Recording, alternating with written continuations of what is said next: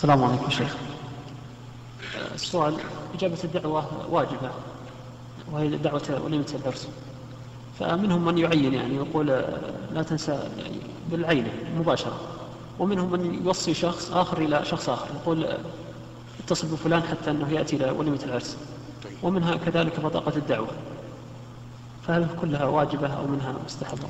يقول العلماء رحمهم الله أنه تجب إجابة دعوة العرس بأول مرة. يعني أول وليمة إذا عينه سواء بنفسه أو بوكيله أو ببطاقة يرسلها إليه بشرط أن لا يكون في الوليمة منكر. فإن كان فيها منكر ففيه فيه تفصيل. إن كان إذا حضر أمكنه منع منع المنكر وجب عليه القبول وإن كان لا يستطيع فإنه لا يجوز له أن يحضر.